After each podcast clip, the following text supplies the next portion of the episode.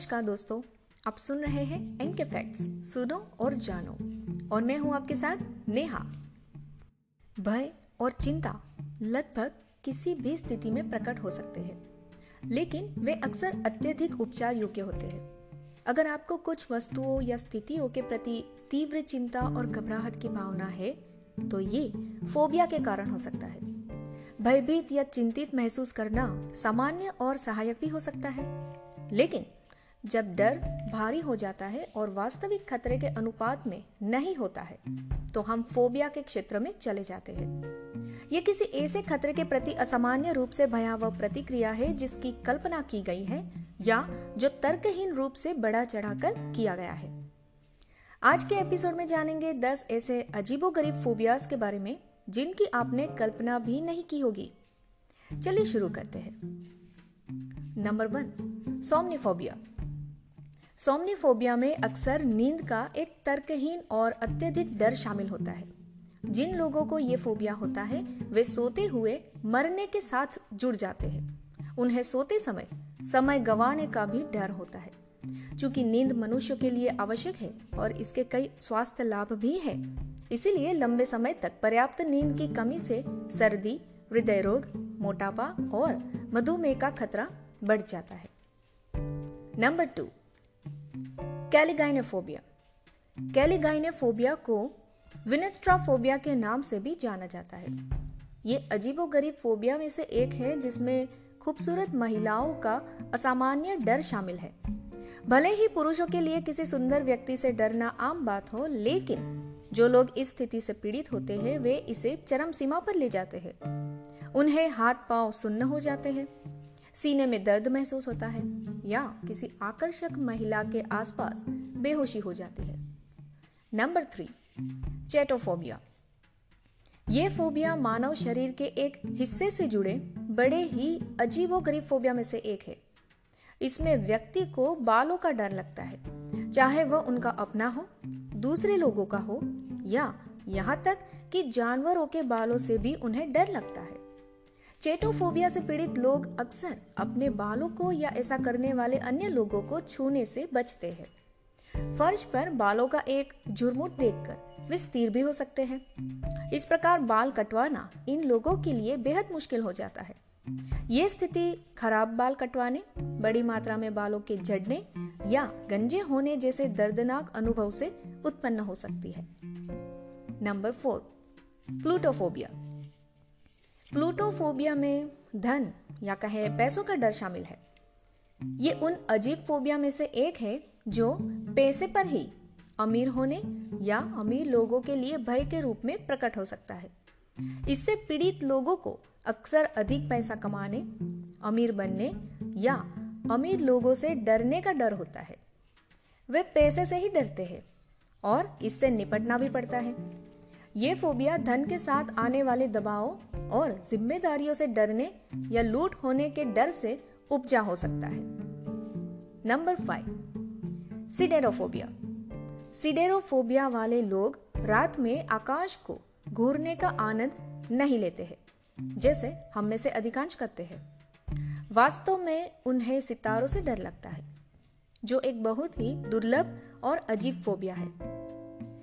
सिडेरोफोबिया वाले लोग अक्सर रात में बाहर रहने से बचते हैं और ब्रह्मांड की विशालता से अभिभूत होने से बचने के लिए अपने कमरों के पर्दे बंद रखते हैं। वैसे क्या आपको पता है कि अगर सीडेनोफोबिया से पीड़ित लोग तारे देखते हैं तो बेहोश हो सकते हैं, मिचली महसूस कर सकते हैं, अपने दिमाग पर नियंत्रण खो सकते हैं, हृदय गति में वृद्धि हो सकती है, और तो और घबराहट के दौरे भी पड़ सकते हैं।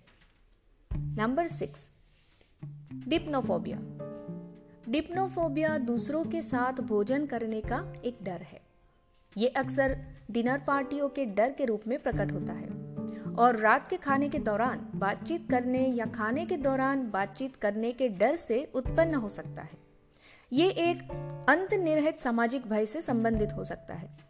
कई मामलों में किसी व्यक्ति के अतीत से दर्दनाक घटनाओं से डिप्नोफोबिया शुरू हो जाता है। जैसे कि खाने की मेज पर उचित शिष्टाचार का पालन ना करने या खाने के तरीके के लिए एक बच्चे के रूप में उपहास किया जाता है। किसी व्यक्ति के खाने के तरीके के लिए आलोचना किए जाने के डर से दूसरों के साथ भोजन करने का डर भी जुड़ा हो सकता है। डिप्नोफोबिया से पीड़ित व्यक्ति को दूसरों के सामने खाने में अजीब लग सकता है। और इसीलिए इससे बचते रहते हैं। ये लोग अकेले खाना पसंद करते हैं, या अगर वे दूसरों के साथ खाना खाते हैं तो वे चुपचाप खाना पसंद करते हैं। Number seven, phonophobia. मलेशिया के शोध के अनुसार, फोनोफोबिया ध्वनि का एक असामान्य और अनुचित डर है। शोधकर्ताओं का कहना है कि ये अक्सर सामान्य रोज़मर्रा की आवाज़ें होती है, जो संभवत किसी व्यक्ति के दर्द का कारण नहीं बनती। जैसे दरवाजे का बंद होने या ज़ोर से बातचीत करने जैसी आवाज़ें। फोनोफोबिया कभी कभी हाइपरक्यूसिस नामक एक स्थिति के साथ ओवरलेप होता है, जो ध्वनि के लिए असामान्य रूप से मज़बूत प्रतिक्रिया है। जो आपके मस्तिष्क के उस हिस्से से उत्पन्न होती है, जो शोर को संसाधित करती है। Number eight, हाइलोफोबिया। हाइलोफोबिया पेड़, लकड़ी या जंगल का तर्कहीन भय है। ये डर अक्सर बचपन की फ़िल्मों और डरावनी लकड़ियों से जुड़ी परियों की कहानियों के संपर्क से जुड़ा होता है। हाइलोफोबिया वाले लोग इस फोबिया से बाहर ही नहीं निकलते हैं। जंगली इलाके या जंगल में चलने से उनकी अत्यधिक चिंता शुरू हो सकती है। Number nine, nomophobia. किसी के सेलफोन तक पहुँच ना होने सिग्नल खोने बैटरी खत्म होने, या यहाँ तक कि किसी के फ़ोन की दृष्टि खोने के डर से नोमोफोबिया हो सकता है। जिन लोगों को ये अजीबोगरीब फोबिया है, वे अपने फ़ोन की बड़ी जुनूनी जाँच करते हैं। और अगर वे अपने मोबाइल फ़ोन का उपयोग करने में असमर्थ है तो अत्यधिक चिंता का अनुभव करते हैं। वैसे ये डर अक्सर सेलफोन की लत से उपजा है। नंबर टेन इसोप्ट्रोफोबिया ये दर्पण का डर है।